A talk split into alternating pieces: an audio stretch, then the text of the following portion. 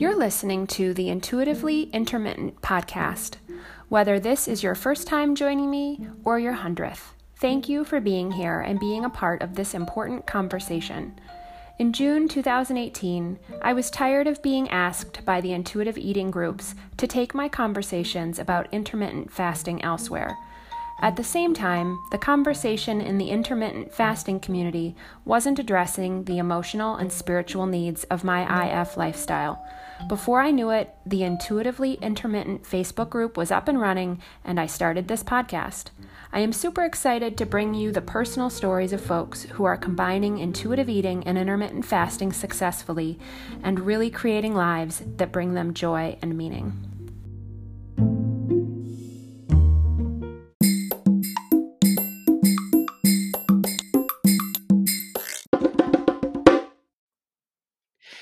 Everybody. Andrea here with the Intuitively Intermittent podcast. And today I am talking to Susanna Juteau. Susanna is a registered dietitian uh, that I met online uh, on Instagram, I think, where she um, I don't know, you you gram, I don't know what you would say that is, but you're at Fast with Facts is that right? Did I get that right? Yeah. Um, so I've changed it a couple of times. It's only fast with facts, but now I put periods in between the fast with facts and then an underscore RD. Perfect. Registered dietitian. Awesome. I, I, don't um know what the best best handle is, but you know what? We can change our minds. It's okay. Exactly. um, so I am super excited to be talking to you today, um, and I I know that we're going to have a great conversation, and my listeners are going to learn a lot. So, um, I guess let's let's get started by having you tell us a little bit about what led you to intermittent fasting in the first place. Yeah. Okay. So it's definitely multifactorial, but it first started. Um, so I've been a dietitian for nine years, and when I, I used to work at a community health center where I was I led a lot of groups around nutrition and did some uh, one-on-one counseling. And the very first time I was I heard about intermittent fasting, someone had mentioned it in one of those one-on-one sessions, and I was like, uh, I have no idea what that is. And I was like, I better look this up. And that was, I don't know, for three or four years ago, just when it was starting to get a bit of traction. So most people okay. didn't know about it at that time. Um, so that was my first exposure. And unfortunately, at the time, I was just so busy with full time work that uh, I didn't have time to go into the research myself. And so I didn't feel comfortable kind of going out of the normal, um, like nutrition counseling type path that we're taught in school and everything where intermittent fasting just just wasn't a part of the normal counseling. So mm-hmm. and at the time I, I just didn't have time to do the research myself. So um i didn't look into it any further at that point. And so it then, sounds like you were intrigued by it um, right. but but you didn't actually spend any time researching it. It was more just a like a an introduction by word of mouth Exactly. And I was okay. like, okay, I, I just kind of blew it off as, oh, this is just, you know, another fad or um, like I haven't heard of it, so it can't be much is is kind of what went through my mind at the time. Mm-hmm. Okay. And and then probably uh, a year later, I'd say, that's when people really started asking questions about it. Um, so friends would ask me, I had some clients ask me, and I was like, okay, this is this is something I need to look up for myself, and I, I want to make sure I'm answering questions properly. Mm-hmm. And so at at the time, I I had moved to California, so I had resigned from my job. I was on maternity leave with uh, my second daughter, Jasmine, so I actually had some free time at that point to look into the research for myself and went through a lot of studies, uh, read quite a few books on the subject, or w- what books were available. There still aren't a lot of books, I wouldn't say. Um, but I just like dove head in and tried to learn everything I could about it. I, I have a question for you, actually. Yeah. Um, so you're a registered dietitian. Does that mean that you have access to like academic journals and things that my listeners and myself don't have access to or ha- when you were doing your research aside from the Mhm. books were you accessing things that really anybody could look up Uh, so some of both. So some of it was things that anyone could access, and then um, for me, I love going to the actual source. So I do go to the journal articles. okay I'd say about half of the journal articles are accessible to the public. okay You just to kind of know where to access them. Uh, so, say on PubMed, there's usually like a free uh, HTML or free a- uh, PDF that you can access. And then there's the other half are are blocked, or you have to purchase them. Um, so my workaround with that is I, I do um, through my work I was able to access some of them, and then anytime I work with I, I regularly mentor students, so students have access to all of these articles. So Got it. That's my workaround usually.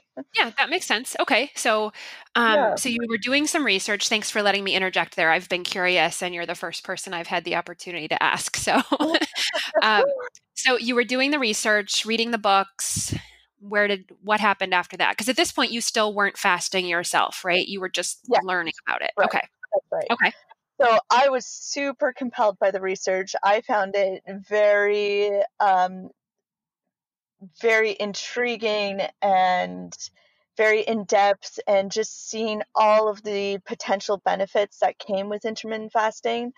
Uh, I also followed a lot of different researchers who are just so academically bright and uh, explained principles well or or just really understood the the scientific knowledge beneath it Mhm. that that made me want to try it for myself. I also anecdotally so this wasn't through research but I saw a lot of uh, people say that fasting cured their headaches and for me that was a really important piece that made me want to try intermittent fasting.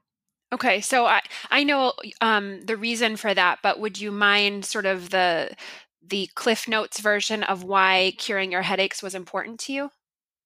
Yeah, so in 2013, I was diagnosed with a brain tumor, a brain tumor on my brainstem, and I had to quickly go in for emergency surgery.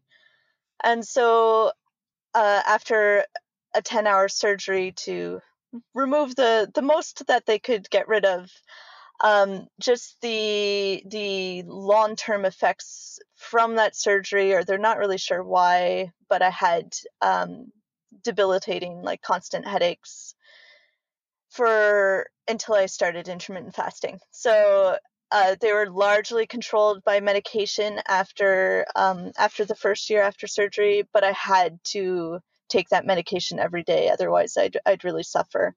Okay, Um, so that was my that was my real why for for trying fasting myself. so you you had the the brain tumor, which, if I recall correctly from your story, it was it wasn't cancerous, right? Yeah, that's right. It's uh, Okay. benign. Okay, so that's that's good. So I'm very glad to hear that. Yeah. um, the But- reason why I'm here today. yeah. well, we're certainly glad you are. Um, so that was in 2013. And so when did you finally try fasting for yourself? Now that you you've done the research, you've determined that there was Mhm. potential healing for your headaches. When did you finally start the intermittent fasting? So it was a, a year and a half ago, just just under a year and a half ago that I started for myself. Okay. And what I started with, I started with the 16-8 protocol, and it just it wasn't enough um, to help with my headaches. And so so then I I just so now I do 24 hour fast twice a week, and that is my that is my kind of perfect spot for for the headaches. After four weeks, I was able to cut down my headache medication to half, and by eight weeks, I was able to cut off the medication completely, and I just haven't looked back since. That's awesome. And so just because um, you know, listeners will be able to listen to this podcast, you know, indefinitely, I want to sort of put a date Oh yeah, that's, that's And I'm. I'm I'm thinking like it's probably around the time when I started. So I started in March of 2018 Um, and you said it was been about a year and a half for you. So yeah, yeah. So just a couple of months after you. Okay, yeah. awesome. June was probably the time. Yeah. So I guess I want to shift gears a little bit because um, you know the title of my podcast is intuitively intermittent. So I'm curious mm-hmm. about digging into how you came to practice fasting and really know that it was a lifestyle for you rather than just a diet. And I guess maybe to lead into that, I feel like it's important to understand like did you have a history of dieting before you tried fasting or had you primarily not ha- not gotten on that roller coaster? right. Yeah, so I hadn't okay. been on that roller coaster. Okay. And um, yeah, and we can talk about that a bit deeper, um, maybe in a in a, an upcoming episode. We're already planning another episode. That's awesome. I love it. Uh, okay, so uh, so you weren't you weren't on a diet roller coaster. You decided to try fasting for the headaches, but you mm-hmm. still mm-hmm. like needed to make sure it felt like a lifestyle. So what was that process like for you? Like the trial and error and anything that I don't know, just tell us about it. yeah, yeah. So a bit multifactorial again is so because of I can't say it's because of the headaches, but after surgery and after two pregnancies, I did gain um, weight that I was uncomfortable with in my own body. Um, so I did attribute to fasting to okay, well, I'll I'll hopefully lose that weight. Um, and then I'd, I'd say like the place where I felt like it was a freeing lifestyle was after a couple of weeks. So for me, I, I some people don't have any symptoms at all when they first start fasting, and then I'd say 60% of us do have initial symptoms until our body adjusts to the new lifestyle and gets into that period of ketosis where, you know, a lot of the like my headaches got worse at the beginning and mm. then they got a lot better. Yeah, so why does that happen? Like cuz I feel like one of the I'm inferring here. I've never heard this directly, but I'm imagining that one of the reasons why the intuitive eating community has such a hard time with fasting when we talk about it and, and claim that it's intuitive is because like people that do start intermittent fasting often complain about you know the the transition and and the difficult mm-hmm. nature of that transition. Can you tell us a little bit about what's going on and why there is a transition period? Yeah so it's the transition happens as our liver glycogen depletes. So our body um, as we eat food it gets broken down into I mean, glucose pretty easily, and then that glucose is stored in our liver as glycogen. Okay. So that just means glucose storage. Okay. And then once our glycogen is filled up in the liver, then it gets stored in our fat cells. Okay. And so when we're fasting, the first thing that starts to go down is that liver glycogen. Mm-hmm. So as the liver glycogen gets used up, uh, our body kind of resists that. It wants full glycogen because it wants that storage for the times that we are in the famine state. Mm. Um, so just evolutionary, evolution, evolutionarily, uh, we have always had these periods of feast and famine. And so our body is just very well accustomed to um, storing our our energy in ways that make up for that that famine period. So when our body is using up that glycogen, it's it's resisting. It wants you to have full full glycogen and full full fuel storage. Okay. So during that time, um, people tend to have a bit re- of resistance uh, also, as our, our bodies reach towards those fat cells to use the fat as fuel and release ketones, that's also a process that the body kind of resists for a bit until it gets used to it and used to using ketones as fuel. Mm-hmm. That once you get to that point, which usually takes two to three weeks, it really depends on the person. Some people get into that that point a bit faster. Um, so once you get to that point, then then most of the symptom, symptoms seem to subside, and uh, you just feel this. Um, that's where the energy comes in. Uh, that's where people just start to feel really good and start to to love um, intermittent fasting. I um I can share a story about that because I um I think that my blood sugar was pretty stable when I finally tried intermittent fasting, but I had been only fasting for like 12 hours. So I don't think I have ever really mm. gotten into like a really well fasted state. And I remember the first couple of days after I started the intermittent fasting, I went through such a period of energy, like like just like mm-hmm. like I can't even describe it. Like I came home one day, I think it was a Saturday morning, and I came home and I was practically giddy, and I'm like, oh my god, I have to work out. like, I had so much energy; it was so exciting. Uh, and you actually want to work out. no, and like that does not. That's not me, right? Um, so I, I, definitely can attest to um, the the great energy and and I know like I don't necessarily feel that that same sort of high anymore but I've also been doing it for a year and a half. So um, you know mm. it's it's a little different but you've gotten used to it now. Yeah, yeah it's my new normal. um, okay so um, we were talking a little bit about how you kind of came to find that place that wasn't um, wasn't diet mm-hmm. So I don't know. Was there more yeah, you to say about that? Of, yeah, a couple of other points to that actually.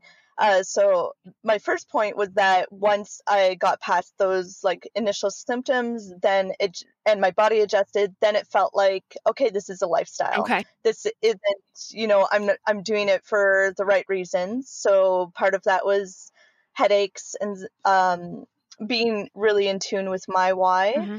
So for a lot of people, they want to lose weight for me it was really about my headaches and the the weight loss was like a hope. If it happened great. If not it didn't really matter.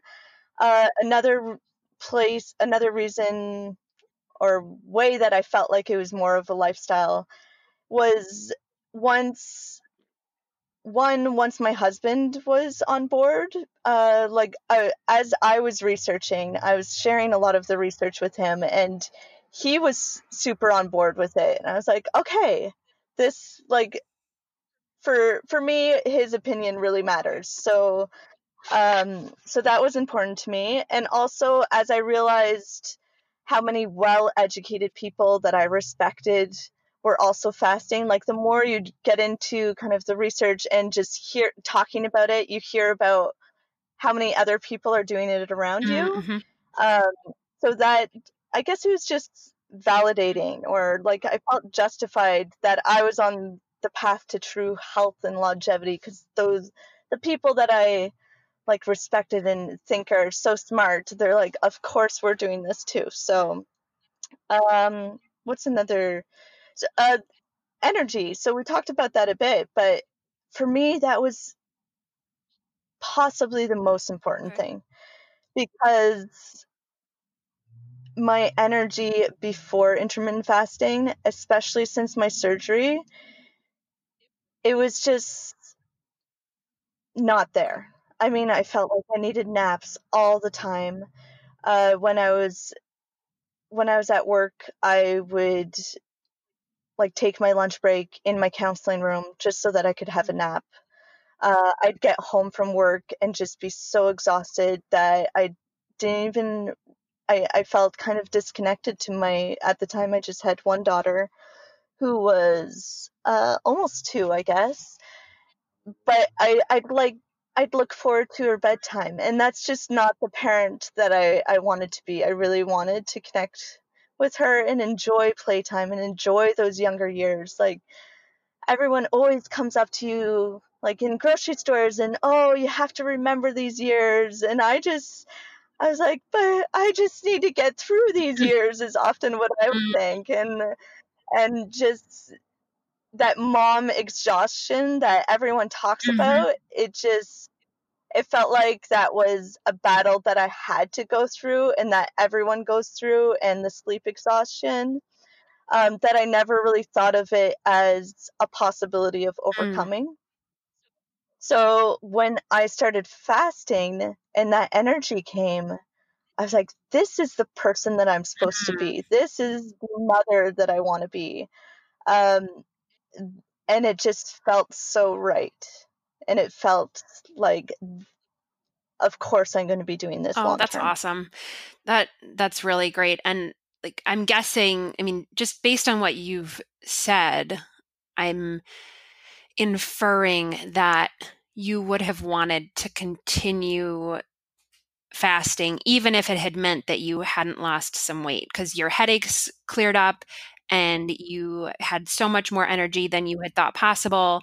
And like I, you've heard me Mhm. ask this to a you know a bunch of people now like you know if if you knew that you weren't going to lose weight would you still do it? And from what i'm hearing you say in your story the answer is yes. Like you had benefits that far outweighed um, anything else like that was your motivation it sounds like am i am, Most yeah definitely. um, so let's thank you so much for sharing um, your story. I think that our listeners are going to, you know, get some really great insights from what you've shared. I kind of want to shift gears a little bit and help my listeners think through their own journey a little bit. So, um, Mhm. what are some things that you think folks need to consider as they're looking to plan a potential fasting lifestyle for themselves? Like, what kinds of things do they need to be thinking about? Hmm. Okay. So the fundamental, the the number one most important thing in my mind is really being in tune with why, your your deeper why. So most people are are first interested in in fasting for weight loss. At least the people that I I've come across. Um, but the why is much deeper that than that. Like it's often recommended that you go eight what is it eight steps deep or or really getting in tune as the why to your Mm, why um, so so if, if we take me for an example uh, so i wanted to lose 10 to 15 pounds. To me that wasn't a big enough why. Um, it for me that's not a huge it wasn't a huge pain point in my life. Um, because my why if if you ask me okay so why do you want to lose weight? And i'd say okay well it's for my kids. And that's what most people answer right?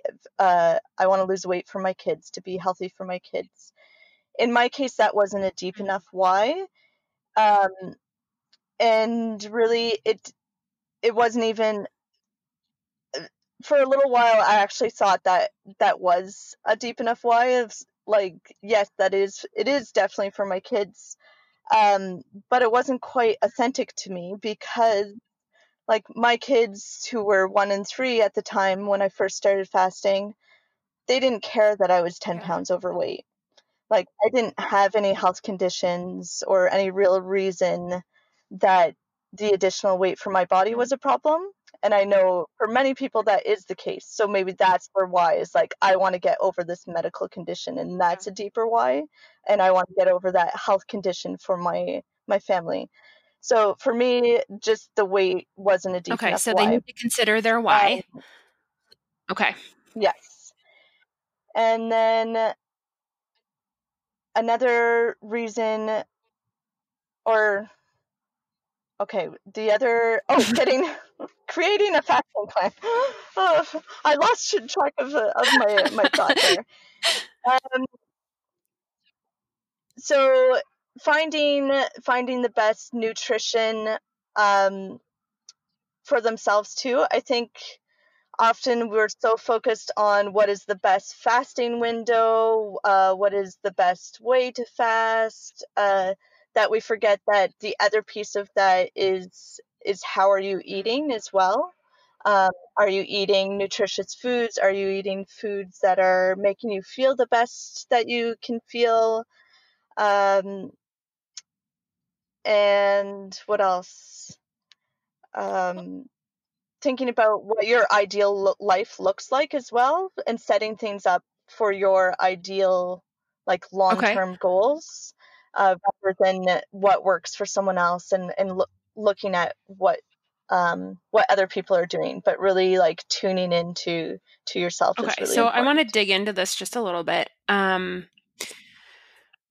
there's a few different things I could ask here. So let me, um, I guess, let me start with like we we hear like you talked about it, and I've heard other people talk about the quality of the food we're eating. So can you give us some insights into why that is important like not so much on like i don't i don't want to classify things as good or bad or healthy or unhealthy but like when it when it comes to how our body processes it how it um you know how it turns into the glycogen or whatever I, I don't know. I mean you're more research on this stuff than i am so i'll let you kind of guide things. But how does food quality play into how our body utilizes the nutrients and which ultimately like that does impact our fasting? Am i am i guessing correctly? Yeah yeah for sure. Um so we're there's a lot there yeah and, and, it's such like a, a a longer conversation i guess so i'm trying to think of, of a good way to to summarize it well eh, eh, can but I- we need to I, I, was going to say maybe i could ask a more specific question because like you know we yeah. hear a lot about like processed carbs sure. versus like whole whole grains and that kind of stuff does our does our body process them differently that it impacts how how the nutrients get absorbed or how long i don't know does it does it fill up our glycogen bucket differently? Yeah yeah. Okay so first off, um, with the refined grains or like say white flour, um, just I mean white flour is in so many things. So any of those processed foods, it's usually white flour, and there just isn't much nutrition value in there. So you're eating the quantity of foods that you may need to feel full and everything, but then you're just not getting the micronutrients that your body needs so your body's going to keep reaching for more and want more more food in order to get those nutrients that it needs but also in terms of like the glycogen side of things is that they're easily broken down so any processed foods um, just you basically need saliva and they're broken down and then they go into your bloodstream right away and they fill up that glycogen right away. So if you're eating a lot of processed foods or a lot of um, refined grains and um, just lower quality, I guess, overall, then that glycogen is going to get filled up right away.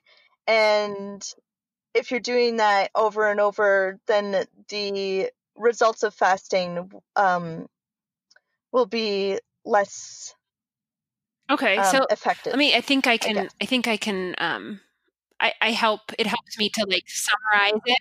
you're, you're so um if i'm understanding what you said it seems like the refined grains sort of fill up our our glycogen bucket more quickly which um that glycogen bucket and like depleting that bucket is ultimately what helps us to get into that really well fasted state. And so if we're constantly filling up our bucket, it's going to take longer for it to be depleted so that we can actually get into the fat burning state where we're running off the ketones. Did I kind of summarize that correctly? And so like as we're thinking about the refined grains, even if it's the same number of carbs per se, like on a numerical sense, the fact that it's is the fact that it's unrefined, it actually takes our body longer to process them. And so the bucket, the glycogen bucket doesn't get refilled as quickly. Did I summarize that okay? uh, okay. yes and no. Um, so like the the more whole grains and stuff, they can if you're eating the exact same quantity and stuff, um, then it would fill up the the bucket, but it would take longer. And in that time Got you're it. feeling more full so you don't eat the same you it's it's more that you don't end up Okay. eating the Okay. same amount i guess so because you're full on the fiber and you're full on like your your your body is getting the nutrients that it needs so it feels full a bit earlier and you feel satisfied rather than having so the other part of it is that those refined um, the refined grains and the sugar that comes along with those refined grains is that it gives you the the sugar spikes and the insulin spikes which then result in a a slump. And those um, the blood sugars high and lows is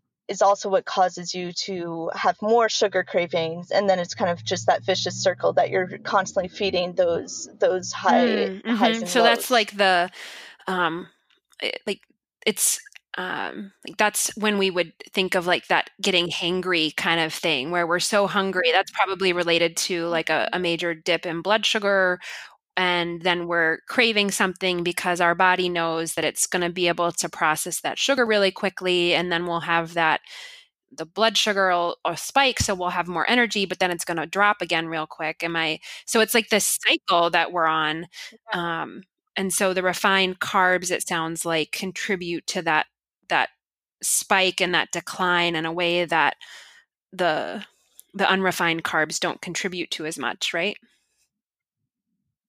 okay and Yeah. and i i, guess i want to just make sure um, that it's that i'm being 100% clear to my listeners and like i i don't want anyone to go into an eating experience with the sense of good or bad right like there's there's choices that we can we can make Mhm. and there, and there's there room for everything for anything that's yeah that's like another like i have absolutely no foods that i don't eat except flavored yogurt and that's because i don't like it. So like, there's absolutely nothing that i say no i can't have that. Um i think there's i really think there's room for everything. It's just how much you have it and really being in tune with your your body and saying like do i want it? There's a lot of things that i just am not interested in because i know it doesn't yeah. make me feel good and so um yeah and i i think that's so it. important because like there's so many things that we sort of uh, you know our diet culture has convinced us that we just need to avoid altogether but then we actually want them more because we can't have them and then as soon as we sort of release that that burden and know that it's accessible well then we can actually make a choice. Um and, and like i'm picturing that when Mhm. people work with you or when people do their own journeys like part of being able to tune into their bodies is to get a sense for how their body reacts to different things and then to be able to make a choice differently like a perfect perfect example from my own experience just this past week it was my mother's my mother-in-law's birthday and we had our favorite ice cream and we had some homemade cookies right? And we love to do like homemade cookies with ice cream and Mm, it's just delicious.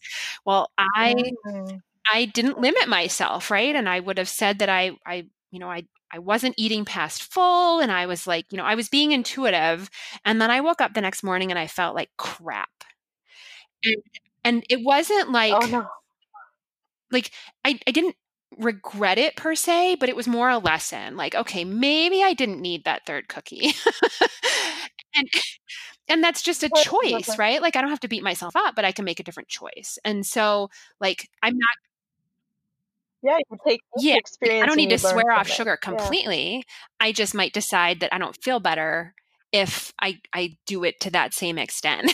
um, so let's see. We talked a Mhm. little bit about um, knowing your deeper why. We talked a little bit about some of the food considerations.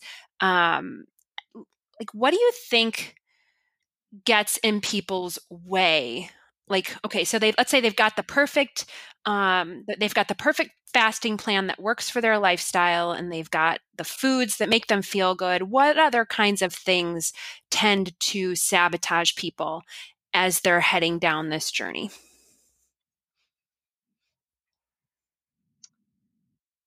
so i think mindset is a really big one there um and having expectations is is another um, one. So by expectations, I mean, for, especially for anyone who has dieted in the past, I think often they go into intermittent fasting hoping that this is the solution, and I feel like it is for ever, for a lot of people. It is a, it is an excellent solution, but then the expectation is set that they will lose weight and they're they're so focused on the weight that they they lose the other benefits and they're um, not in touch with those mm-hmm. those other benefits for their body. Um, and and that comes back to being in tune with your why in that the why should be something mm-hmm. deeper than the weight because the weight will come off slowly in the long run. For some people, it takes a few months for them to lose weight. Other people, it's quick, and and that's just a very individual, um, some individual reasoning behind that. But I think a lot of people kind of get discouraged and say, "Oh, this isn't working for me," when they're not in tune with with their their yeah. deeper their deeper why. Yeah, I mean, what definitely. Um, like I was on the diet roller coaster for so long, and you know, I shared on um, the a podcast that I did with with Gin Stephens about how my journey actually included weight gain, and if if I had still been right. on that sort of diet roller coaster, I would have abandoned it and gone out looking for the next mm. diet that was just better than the one I had walked away from, but wasn't going to result in weight gain. And like that was that was um, my healing like my deeper why is really wanting to have freedom and so any decision that i mm. i make is based on peace and if like right now right. for the first time in my life probably i have been at a stable weight for like 8 months and i'm not tracking anything like i'm just going i'm going about my life like it's uh-huh. true peace right and um i guess i'm curious if you yeah. have any thoughts on this um like i've seen in I've seen various places like people talk about fasting, but then on top of it, they talk about like explicit calorie counting or explicit mm. macro counting. And I'm not talking about like, you know, for some people, fasting does result in eating fewer calories. And for some people, like you can still eat the same amount of food. Like I feel like, you know, you can tune into your hunger and your needs and, you know, whatever. Like I feel like people have different needs, right? But do you have any thoughts on why explicit tracking of things within a person's eating window is or isn't advised? Is that something that you have an opinion on?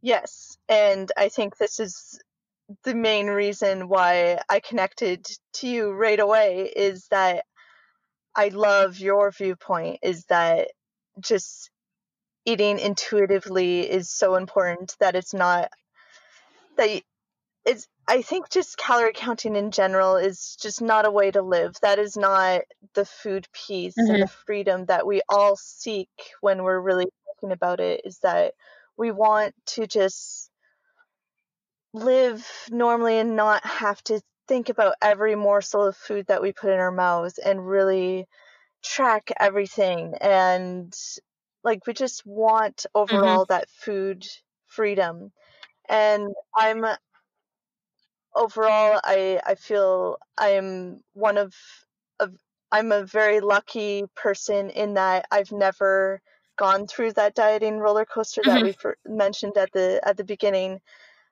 never done the calorie counting and that's what really got me interested in nutrition in the first place is that I wanted to help people get mm. to that place as well where they I mean I was lucky to always be in that place I, I think just because I, I grew up in a household where um, you know my my mom never needed to diet or was always very I mean talked about just eating mm. normally mm. and and it was mm-hmm. never a thing i guess dieting was a thing in our in our family, even aunts and uncles and stuff. So I wasn't exposed to it the way that m- many people in the world are exposed to dieting. So it just wasn't part of Mhm. my um, my mentality. So I've always wanted to help people get to that Mhm. place too of the the food freedom. And and that's why I love your podcast and I love your messaging because I I Oh, really feel like thank you. I so appreciate important that. Um, that was not expected. I'm not paying her for that uh, little testimony there. Completely unplanned. That's not You Um, well, I know. I know that you're working on something really exciting, and I want to make sure that my listeners get a chance to hear a little bit about it. Uh, so, I guess um, what I you're working on, as I understand it, you're working on a really comprehensive group coaching program. So let's start by talking Mhm. about like who who would be a good fit for this program. Like is there sort of a checklist of if I meet these criteria then this might be able to help me? Um so what's most important for this for this program that I'm I'm about to launch um I I'm making the focus about wanting to increase your energy um because I find that is just such a good reason for fasting. Fasting increases our energy v- through many various methods um but I know so many friends and um, family members and clients who Mm, want to connect more with their kids. Um, and the limitation is that they mm, just don't have the energy. And then some of the secondary reasoning that we go to often is, oh, it's because of my weight that I don't want to get on the floor and, and play with them.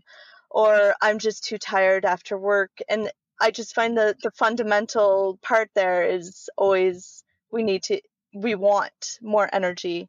Um, when we get home from work, we want energy to instead of just mindlessly going on our phone and kind of detaching because we're so tired after work that um, if we had some more energy we could really kind of connect and have enjoy our lives a bit more and do all the things the all the goals that that we want to that we want to do so that is that is the first step for my program is do you feel you need to increase your energy? If yes, then then that is would you really that the the only you criteria um, would you say that and um, and that. your your ideal clients are going to be moms?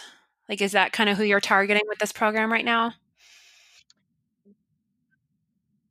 Yeah, I think um, that's one of the ways that this program is really unique is that I am looking to to work with a small group of moms because uh, we all have our own our own challenges as moms um, with kids at home that it's nice to be able to talk through those Mhm. with a group of women who understand the struggle. Um, so so And I yeah, it think is too, it like, for a group I of mean, I, I can exactly. speak from my own experience with this is like one of the reasons it was so important for me to stop the cycle of dieting was that I wanted to be a good role model for my son. And I knew that the best way for me to role model Mhm. healthy eating, healthy eating habits for him was to learn how to do it myself.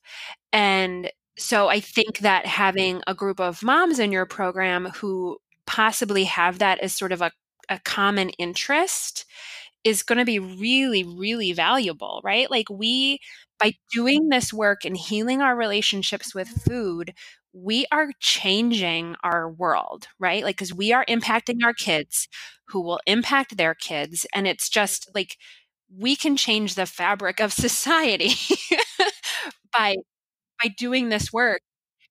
Uh, Actually, that's a that's a that's a legacy worth fighting for, right? That's that's something that we can be proud of to pass on to our kids and and establish a really good relationship with food with them as well. And I, I find that's a, a discussion, a deeper discussion that takes many conversations to to wrap our heads around like how mm-hmm. how t- how fasting can help with that. Um, and and finding a right fasting protocol for your lifestyle uh, can really really help heal that relationship with food and pass on a healthy okay, relationship so we've with got, food to to your you've family. got moms who want more energy. They um, you know they might be a good fit for your program. What what are your like outcomes at, as your program comes to an end? Like what can these um, moms that need more energy expect to get out of the program when it's all over with. Like I know you talked about having um, a fasting protocol that really fits their lifestyle. Um, it sounds like you mm-hmm. are also going to do some work around mindset and maybe like some some routines. Like tell us a little bit about what all is included mm-hmm. in your program. Yeah, so what you mentioned, and then uh, looking at their their meals as well, and uh, tailoring tailoring their their meals to kind of the individual person. Um, and we also talk about meal planning uh, so that there's no like scrambling last minute for meals because um, because mm-hmm. that's kind of just the life of a mom is that we're we have so much on our plate and that we're often feeling overwhelmed. So it's kind of finding that peace um, around mealtime, around our personal meals, our meals for our kids, and then creating an energizing daily routine, a monthly plan to maximize our time with our family and do all the things that we plan have always planned to do as we saw ourselves being moms, I think we all have these goals in mind like I want to do this with my kids. I want you know to to go on these fun adventures and just have you know lots of time laughing together and, and enjoying our time and uh, sometimes we just mm-hmm. don't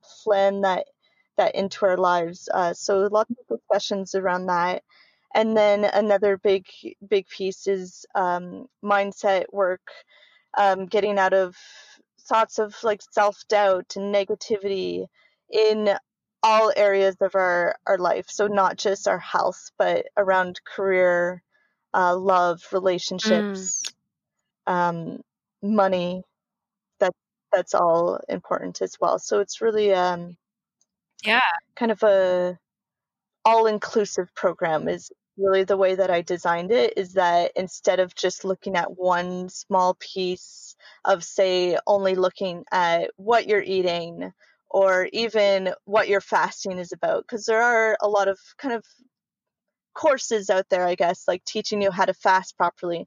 But this is much more of an all-inclusive program where we're we're looking um, that we're working together and um, personalizing things so that it, your whole Mm, that sounds so amazing, like very comprehensive, which I love. Um, I want to, like, when I I want to um, address like one of my stereotypes or misconceptions, maybe about nutritionists um, generally or di- dietitians, um, has been around like it's going to be about a food plan and i'm going to have specific you know specific things i need to eat and i just it sounds mm. like what mm. you're describing is not like that at all. It sounds like you're going to help you're going to help folks figure out a fasting plan that really works for them. You're going to help folks figure out what foods and all of that stuff. Like you're not going to prescribe something to them, although I imagine that you could give some guidance, but that's not like it's not prescriptive, right? Like it's mm-hmm. it's more exploratory.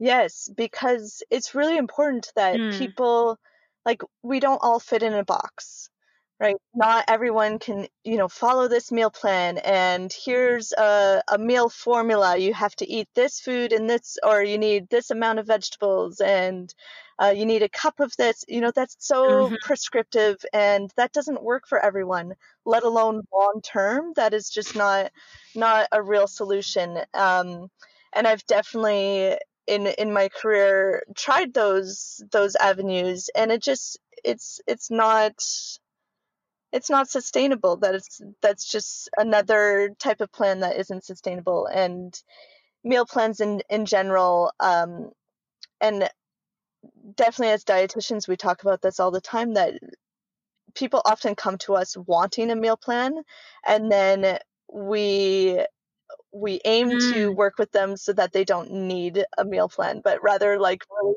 find their their customized uh, but it's so interesting that so many people think that's what they want. And then when it comes down to it, they might get their meal plan and then they follow it for two days. And then they realize, okay, well, this doesn't really work for my mm-hmm. life. And mm-hmm. then they, you know, and then it's on to the next thing. Um, so meal plans just in general don't tend to to make yeah and I, I feel like you know just to touch on that a little bit overall. more like i feel like with a meal plan just as with the numerous diets i tried it's a set of rules and as soon as there's rules imposed there's also this mm-hmm. inclination for our bodies to fight back and rebel against those rules. And so no wonder like you think you want the rules because they're easy to follow, but then as soon as you start following them, you're like, screw this. Like, I don't want to do this anymore. And so you kind of Oh yes. yeah, we all rebel against rules, whether it's or around parents giving rules. Like it's just it's yes. it's second nature. Yes, and, and moms are gonna to understand that. So, yeah.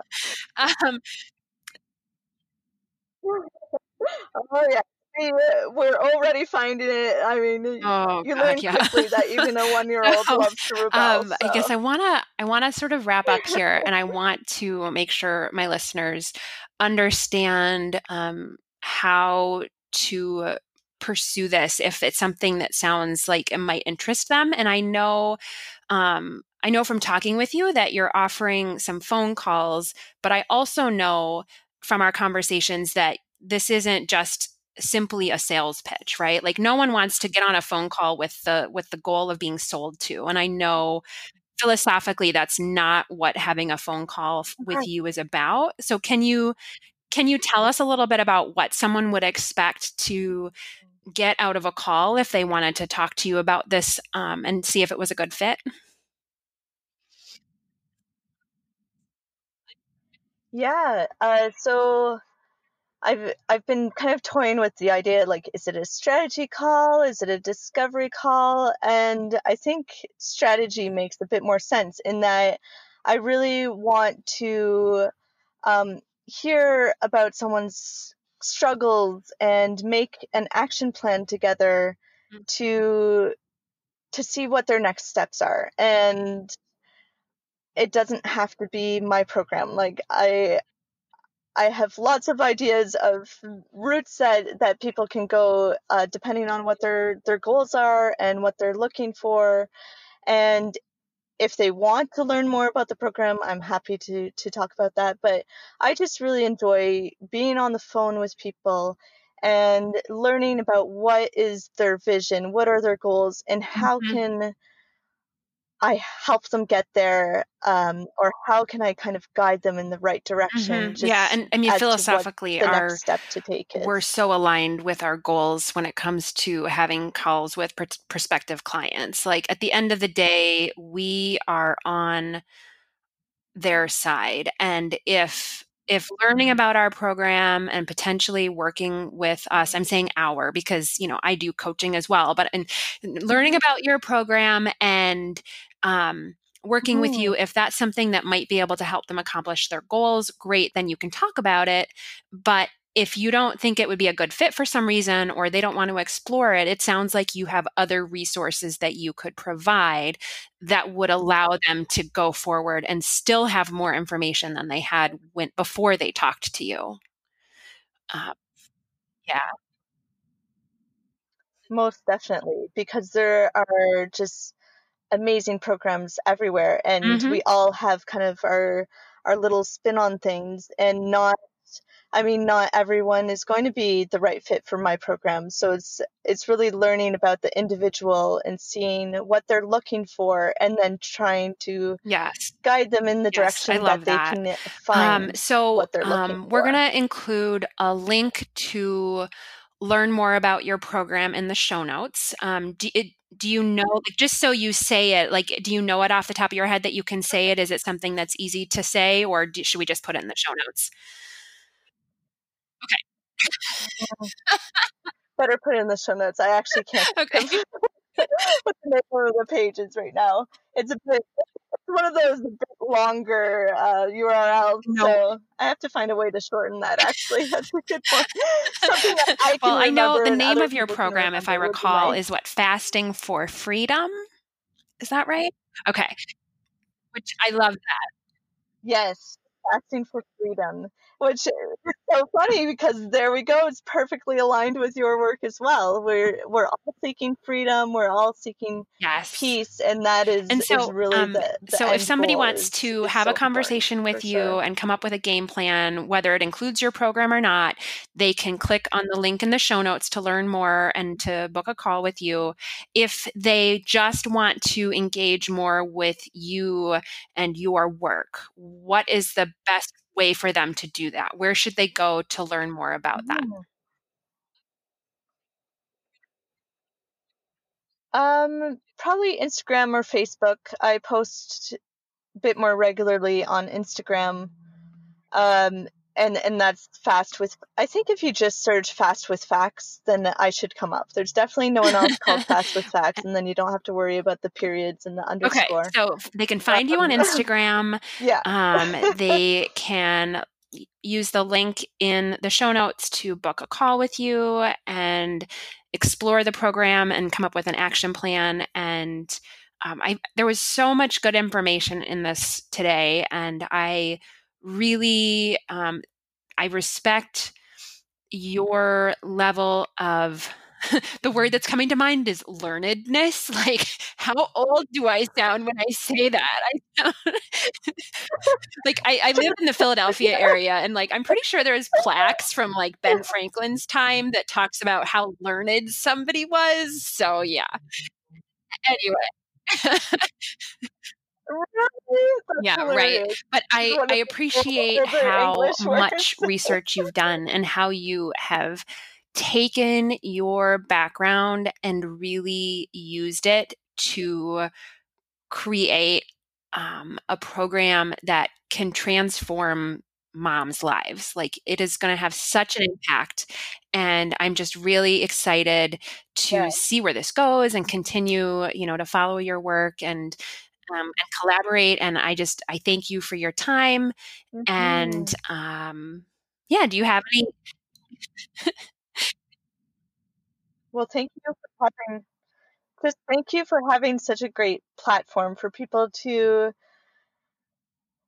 I don't know, to, you know, share their experiences and really that intuitive eating and combination with intermittent fasting is just it's it's so powerful and I, I'm really happy that you have your Facebook group and that you have this this podcast because I, I feel like that's the deeper conversation that um, Mm, everyone sh- we should all be having with ourselves is is that yeah. intuitive No, being there's not many people having that conversation so i'm really grateful that you that you are one of the people that are um, so Yeah. thanks for your time tonight and we'll have to uh, as you alluded to uh, earlier in the episode we'll have to find another opportunity to to do this again soon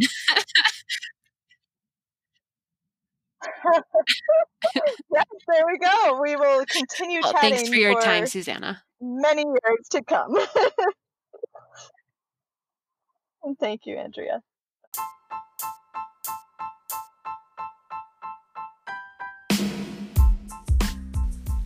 Thank you so much for listening to today's episode of the Intuitively Intermittent podcast.